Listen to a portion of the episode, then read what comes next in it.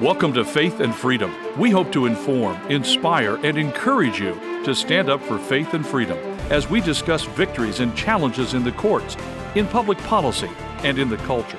Faith and Freedom is brought to you by Liberty Counsel, a litigation, education, and policy organization.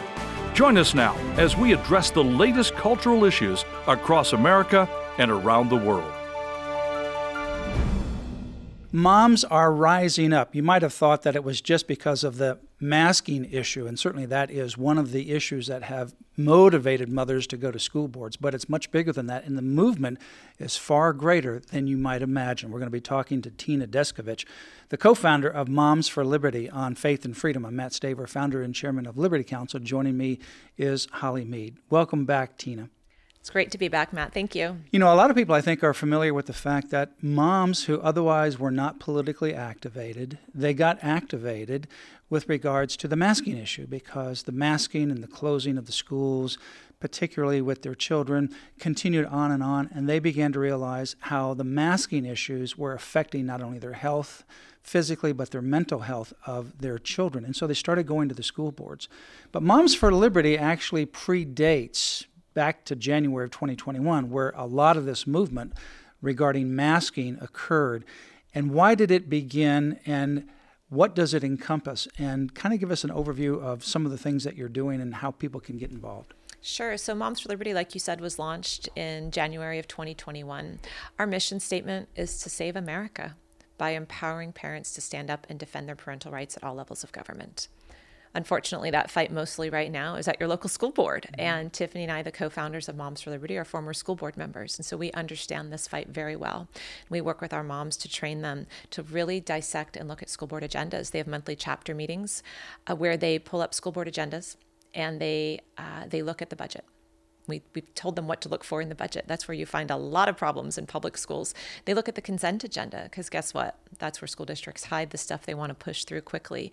They attend every school board meeting. So our goal is to have a Moms for Liberty member and a Moms for Liberty shirt at every school board meeting in the country. There are 13,000 school districts in the country. Wow. And that, that's our goal. So that they become the watchdogs of these school districts. So hmm. we don't let this stuff get away from us again. And See, you're in uh, 34 states?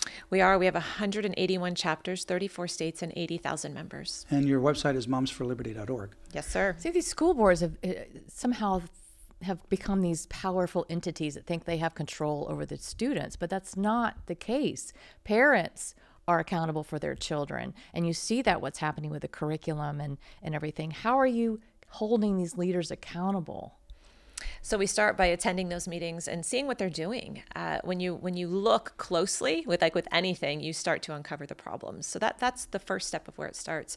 We ultimately get to the point where, say, last fall was the first school board elections really since COVID hit and since Moms for Liberty launched, and we hadn't really at that point dug into a plan on how to get some of these school board members off and reelected. But our moms just ran with it in their mm. own communities. We now have developed a plan, and we have a plan for. Well, there's for actually one year. state where three of the school board members were actually removed because they refused to listen to the parents and refused to do what was necessary. Oh, Matt, the stories that I have. So in Bedford County, Virginia, our moms were very angry with their school board Good. and they went out the polls are open for 45 days in virginia. The voting goes on for 45 days in virginia. They worked the polls open to close every day and they beat a 12-year incumbent school board chair with a write-in candidate. Awesome. and now I, in bedford county virginia bedford is generally what would be considered more conservative in some respects compared to some of these very liberal places around the country and but yet we had in Bedford, as you said, some school board members that shouldn't have been there, and they got voted out.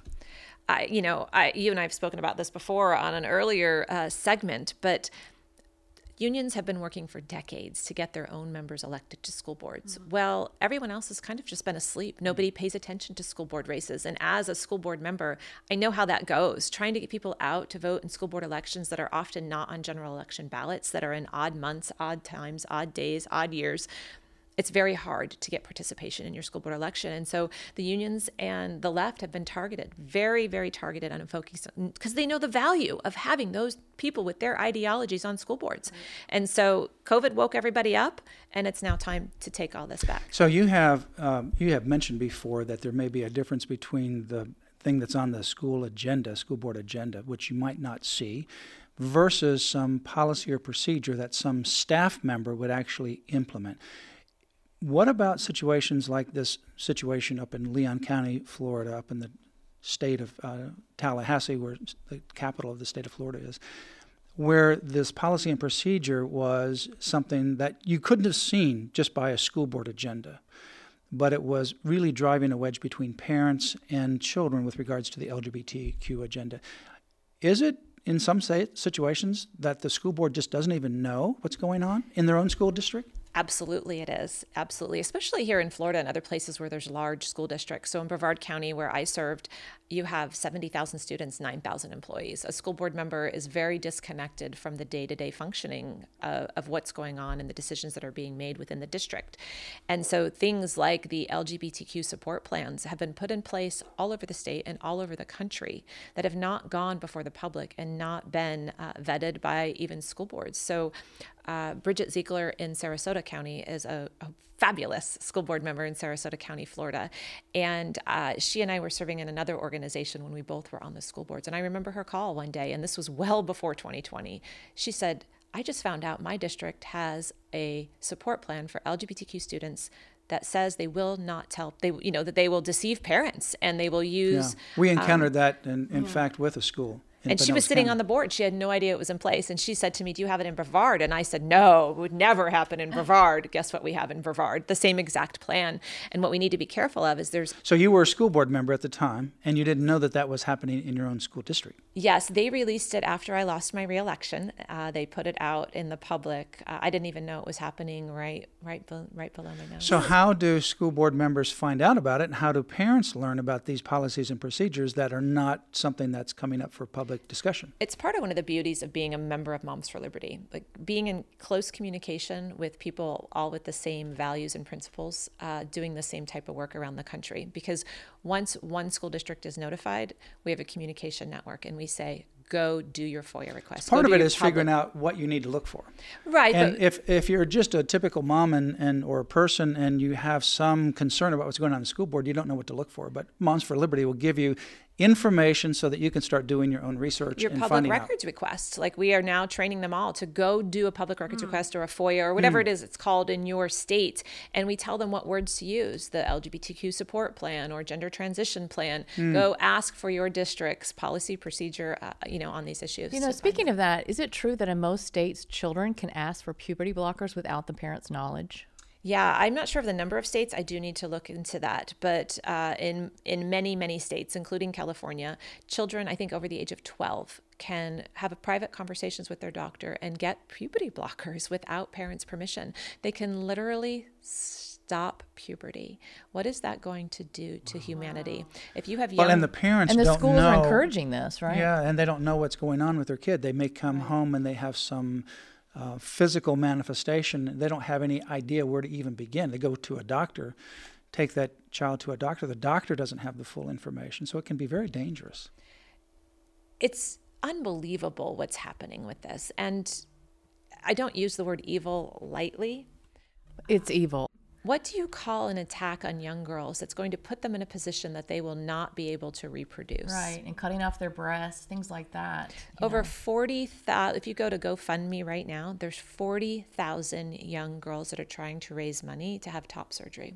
Which hmm. means they want to have their breasts removed. And schools are encouraging this. 40,000 knowledge. 40, individual girls raising money. Young girls, minors, trying to raise money to have top surgery.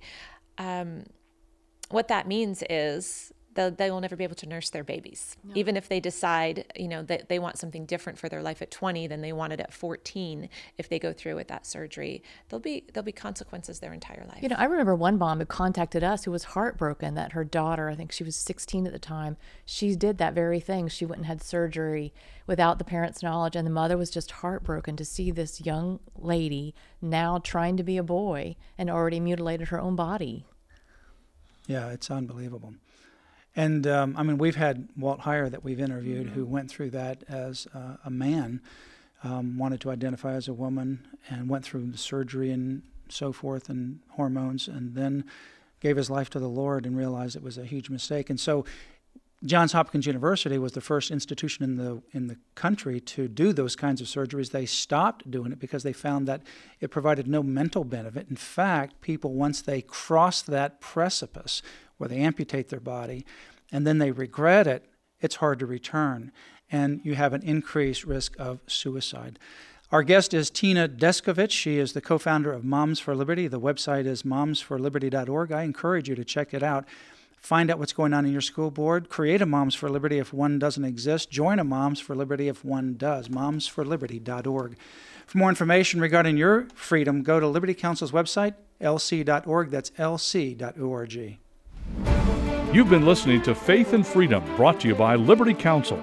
We hope that we have motivated you to stand up for your faith, family, and freedom. Get informed and get involved today. Visit Liberty Counsel's website at lc.org, where you can obtain email alerts and other information to keep you informed and involved. The website again, lc.org.